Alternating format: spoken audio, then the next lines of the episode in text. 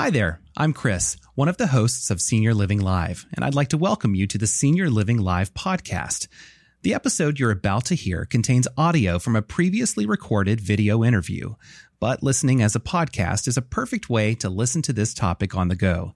If you want to watch the full video or even read along with a transcript, just head over to w w w dot senior living live dot com. Thanks for listening and enjoy the episode. Well, hey, everybody. Welcome to Senior Living Live. My name is Chris, and I am joined here today with Debbie Tavares. And uh, we are at the Lakeside at Amelia Island. It's an Arbor Company community on Amelia Island in North Florida.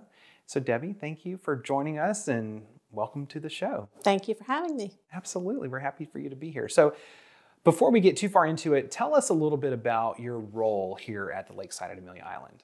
I am the Associate Executive Director. Fairly new role for me. I had Business Office Manager prior to that, so I've been doing this just for since June now. Okay, and and in the Associate Executive Director role, what are your responsibilities? I oversee the independent living, so everything to do with that. Um, could be the smallest thing, uh, arranging a trip or uh, uh, possibly just uh, billing. I do, I do a little bit of everything right now.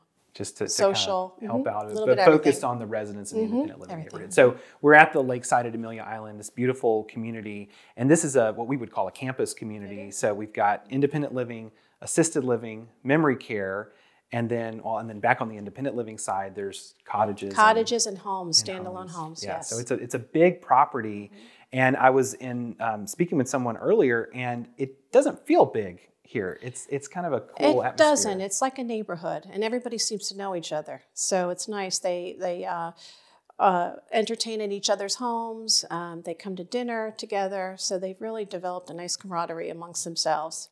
Yeah, there's that's always struck me here is that it it it is big. There's a lot of people, but it doesn't feel huge. No.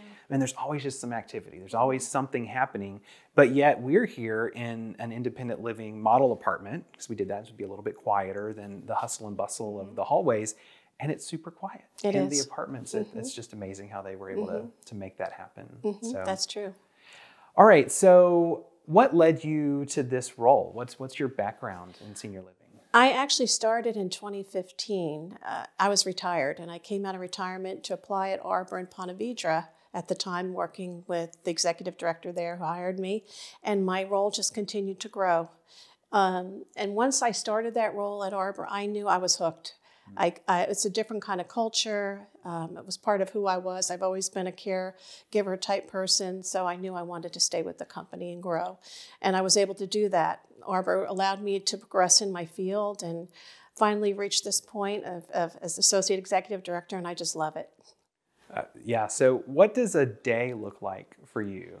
It's unpredictable, I will tell you. It could be, it started out very quiet, and then everybody comes into my office, even if just to say hello, or maybe they have some issues they have to address, but it's very full every single day. And your office is right off the lobby there. It is, so I see everybody on a daily basis. Oftentimes I go out to the cottages or the houses to, to visit one-on-one for the people that can't make it across, but I, I, I enjoy that. I enjoy the conversation.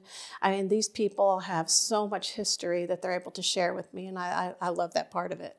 To learn their mm-hmm. lives their and, life. and mm-hmm. what's what's happened. Mm-hmm. Any interesting stories or interesting people that you've encountered? Oh, so many, so many. They're all wonderful. And I have a lot in common. I'm from New Jersey, okay. so I get to meet a lot of the Northerners that have relocated down to Florida. And we, you know, we just laugh about the places that we both travel to, so it's a lot of fun. A lot of coincidences. Yes, and, and a lot of people that we there. know, actually. You'd be surprised. Mm-hmm. Yeah.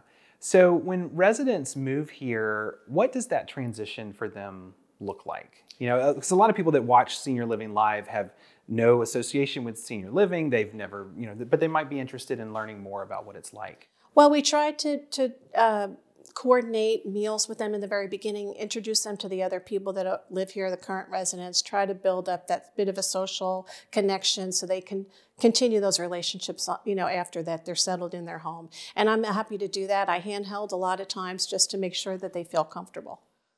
And so how long does it usually take someone to get connected with, with a, a friend? Not very long. You'd be surprised. It, just a few dinner dates and, the, and they're ready to go. They have more in common than they realize with a lot of the other people here. And there's there's so much to do. I just love seeing, like I mentioned, that activity. But you know, even just this morning, we came in and um, it was after breakfast, but mm-hmm. there was a group of women in the dining room that were just kind of having their coffee. Yep, the usuals. Yep, okay. That's the coffee clutch. They all come in together and they talk about their day, what they have planned, and maybe they go out and golf or they play bridge or do whatever. But that that's their time together to to talk about what they have planned. Mm. So. Tell me a little bit about the team here at the community. I mean, it takes a lot of people to make this happen. Mm-hmm. And what what is their role, you know, in in making everyone's day uh, a success? Like, how, how do they contribute to that? Well, we meet in the morning, try to give everybody an idea of what our day looks like. And if we have to assist one of the other team members, we're, we're able to do that work around. But we all work in conjunction with each other. Of course, we have a wonderful executive director uh, who keeps the group contained, and and uh, but we're a very active group, and we all get along wonderfully. Well, that that's mm-hmm. that's great to hear.